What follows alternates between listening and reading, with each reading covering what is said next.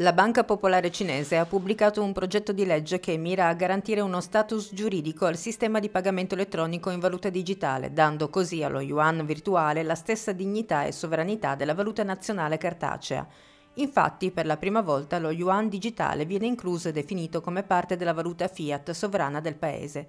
Il progetto di legge proibisce inoltre a qualsiasi circuito esterno o privato di produrre o emettere token digitali supportati da yuan per sostituire il renminbi sul mercato. In questo modo non solo il digital yuan sarà la moneta digitale ufficiale della Repubblica Popolare Cinese, ma anche potenzialmente l'unica moneta digitale in circolazione in Cina. Bitcoin, tra l'altro, è già ufficialmente fuori dal sistema di pagamento cinese. Lo yuan digitale diventa così un sistema di pagamento completamente sotto il controllo della Banca Popolare Cinese e quindi del governo, seppure in via indiretta, allontanando così l'influenza di una parte del deep state globalista che aveva preso piede a Pechino attraverso grandi monopoli privati come Alibaba. Lo yuan digitale è una valuta che può essere programmata con scadenze temporali, andando così potenzialmente a incentivare o a ridurre determinati consumi sulla base dei suggerimenti derivanti dalla politica.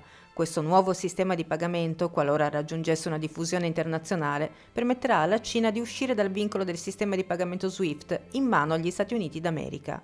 Come non ricordare che l'ex governatore della Banca Centrale d'Inghilterra Mark Carney nell'agosto del 2019 al Symposium dei Banchieri Centrali propose la creazione di una moneta sintetica egemonica, destinata, così disse, a ridurre il peso del dollaro, ormai non più in grado di favorire il mercato globale e anzi causa della sua paralisi. Una nuova moneta mondiale, chiedeva Carney, in cui il renminbi di Pechino dovesse giocare un ruolo centrale. Carney è una pedina vicinissima ai Rothschild, essendo uno degli sponsor della coalizione per un capitalismo inclusivo, di cui è presidente e cofondatrice Lady Lynn Forrester de Rothschild.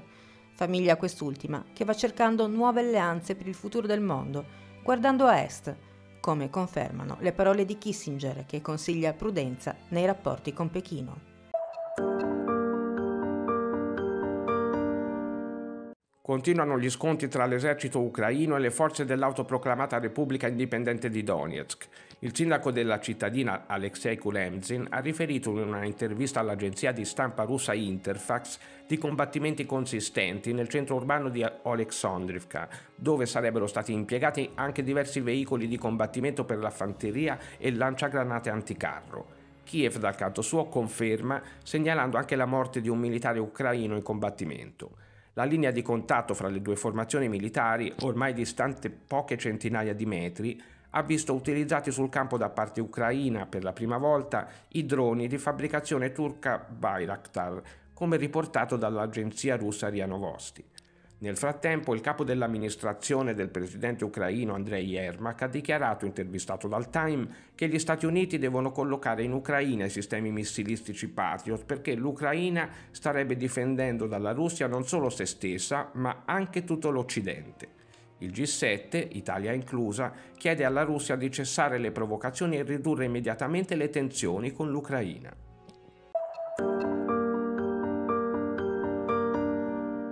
Il commercio tra Italia e Turchia vale circa 10 miliardi di dollari, ma dalle relazioni diplomatiche con quel paese dipende anche il peso della presenza del bel paese nel Mediterraneo e in Libia, ormai assottigliato ai minimi termini. Le conseguenze della buttata del presidente del Consiglio Mario Draghi riguardo al Sofagate non hanno tardato ad arrivare e toccano ancora una volta i nostri portafogli. L'Italia è infatti uno dei maggiori investitori stranieri in Turchia. La prima a pagare lo scotto è la già ben nota Leonardo Holding. La Turchia ha congelato un'operazione da 70 milioni di euro inerente all'acquisizione di 10 elicotteri. Inoltre, Ansaldo Energia starebbe trattando per un debito di circa 100 milioni di euro che la società elettrica Gabze, che serve l'area di Istanbul, avrebbe accumulato negli ultimi anni. Dalla Farnesina il messaggio che arriva è che la diplomazia è all'opera, senza però nessuna spiegazione. Visti i precedenti devastanti per gli interessi nazionali, è lecito chiedersi a favore di chi stia operando il capo della diplomazia italiana. Nonostante i caroselli sul Sofagate e relative articolazioni grammaticali sul protocollo diplomatico, sfugge infatti ai salottieri dei talk show che gli interessi italiani in Libia coincidono anche con quelli turchi che col beneplacito della comunità internazionale controlla la zona libica della Tripolitania il nuovo premier di Tripoli, Abdul Hamid Mohamed Beibe, Nemmeno una settimana dopo l'incontro con Mario Draghi è volato ad Ankara con 14 dei suoi ministri per incontrare il presidente turco. Erdogan ha così rinnovato l'accordo marittimo con la Libia che gli permette più libertà nel Mediterraneo ai danni della Grecia ma soprattutto dell'Italia. Dal Mediterraneo orientale all'influenza militare ed economica turca nel paese, gli obiettivi di Erdogan rischiano di scontrarsi con quelli del governo di Mario Draghi mentre il potere contrattuale in mano ad Erdogan nei confronti dell'Europa e dell'Italia potrebbe drasticamente crescere. Era previsto l'arrivo di 130 pullman da tutta Italia e si attendevano almeno 10.000 persone in piazza. Non è stato così. A causa dei posti di blocco delle forze dell'ordine, moltissimi manifestanti non hanno potuto raggiungere Roma, dove il movimento Io Apro aveva convocato ieri, lunedì 12 aprile, una protesta per difendere il diritto al lavoro dei ristoratori italiani, a cui viene impedito di svolgere la propria attività con regolarità da ormai più di un anno. Nonostante la Questura di Roma non avesse autorizzato la manifestazione, centinaia di persone sono comunque riuscite a riunirsi nelle strade della capitale. Non nella piazza di Montecitorio, come speravano, dal momento che le forze dell'ordine ne avevano chiuso tutti gli accessi, grazie anche al dispiegamento di mezzi blindati. Diversi manifestanti hanno provato a forzare il cordone di sicurezza facendo esplodere delle bombe carta, ma senza successo. L'epicentro della protesta si è quindi spostato in piazza San Lorenzo, in Lucina, e nella vicina piazza San Silvestro.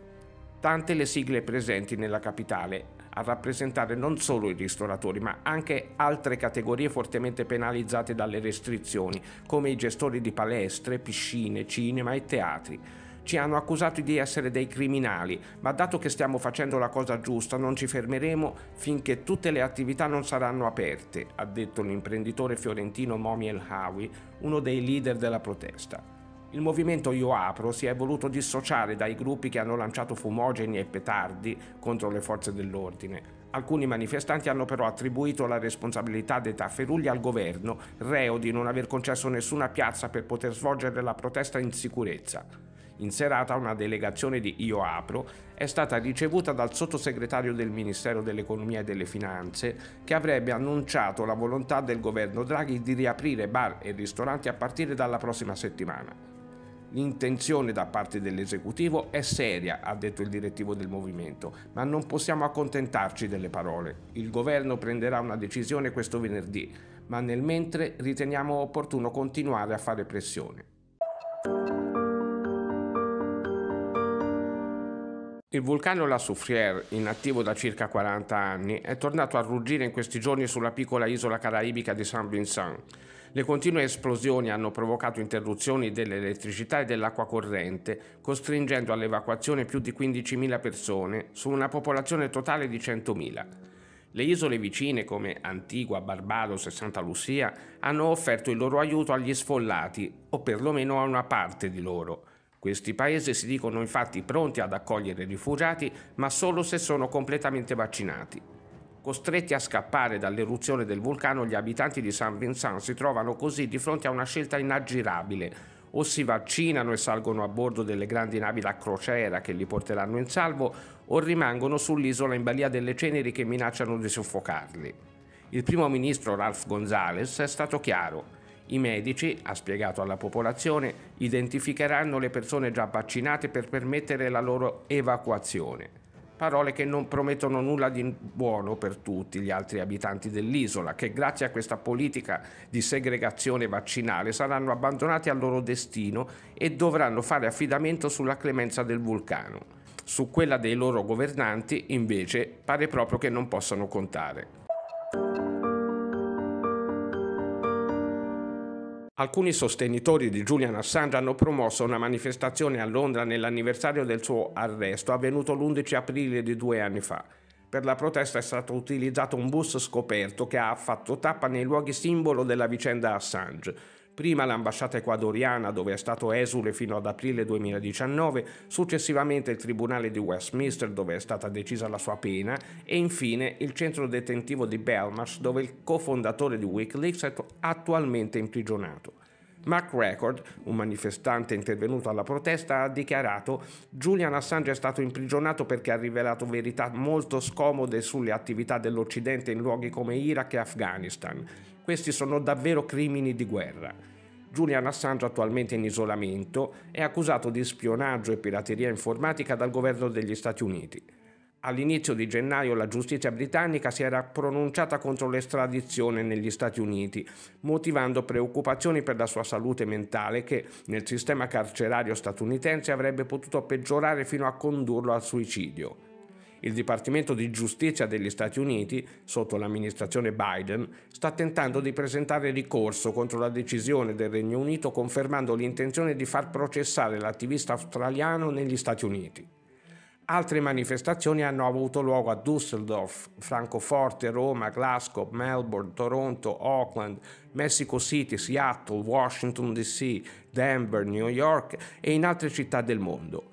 Continua però l'annaspante silenzio della politica, delle grandi organizzazioni per i diritti umani e dei nani e delle ballerine da loro assoldati. Il giornalismo non è un crimine, riportava uno striscione attaccato alla fiancata dell'autobus. Purtroppo, ai noi, si direbbe che non è più così in certi casi.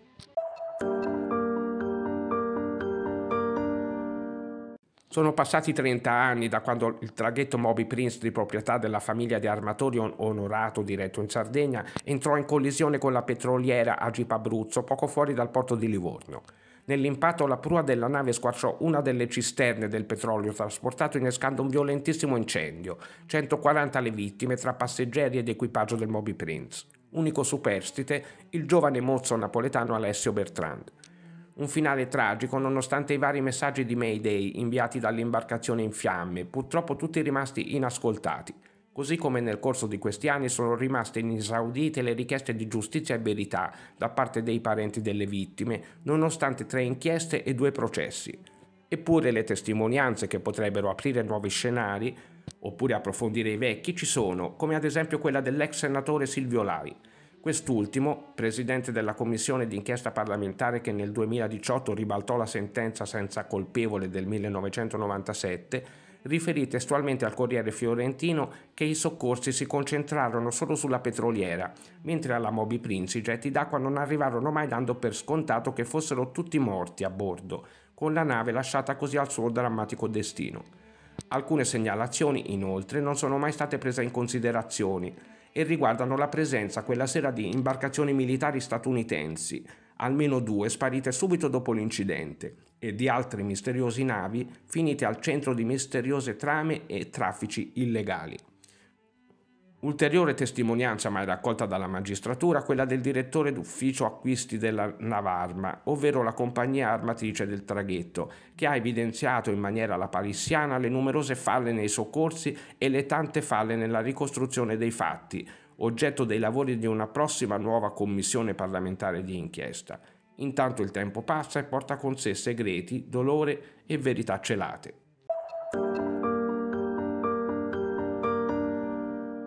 Il capo di Stato Maggiore del Comando delle Forze Armate del Venezuela, l'ammiraglio Remigio Ceballos, ha denunciato il reclutamento di minori venezuelani da parte di gruppi armati irregolari colombiani rapiscono i figli delle loro famiglie e poi li reclutano, ha detto Ceballos, parlando alla corrispondente di Telesur Madeleine Garcia. Ceballos ha assicurato che l'esercito venezuelano assisterà la popolazione nell'area del confine comune fra Venezuela e Colombia lungo le rive del Rio Cutufi ed esaminerà in modo esaustivo la zona effettuando gli arresti di coloro che sono sospettati di collaborare con i gruppi irregolari.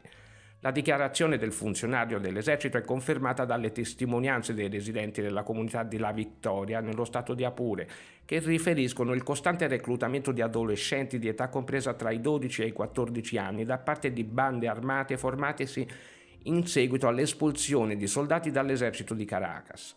I minori verrebbero ingannati facendo anche leva sulla fragile stabilità economica e sull'insicurezza delle proprie famiglie.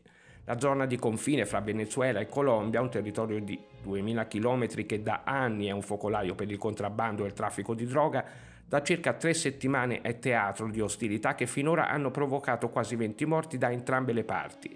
L'obiettivo dei gruppi armati irregolari colombiani è uno dei tanti metodi che vengono utilizzati dall'esterno per destabilizzare il governo Maduro.